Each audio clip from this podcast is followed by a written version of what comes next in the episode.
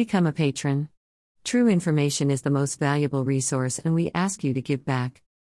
KY News host Sharri Markson says the World Health Organization bears as much responsibility for the COVID 19 pandemic as China as the organization backflips over the Wuhan lab leak theory.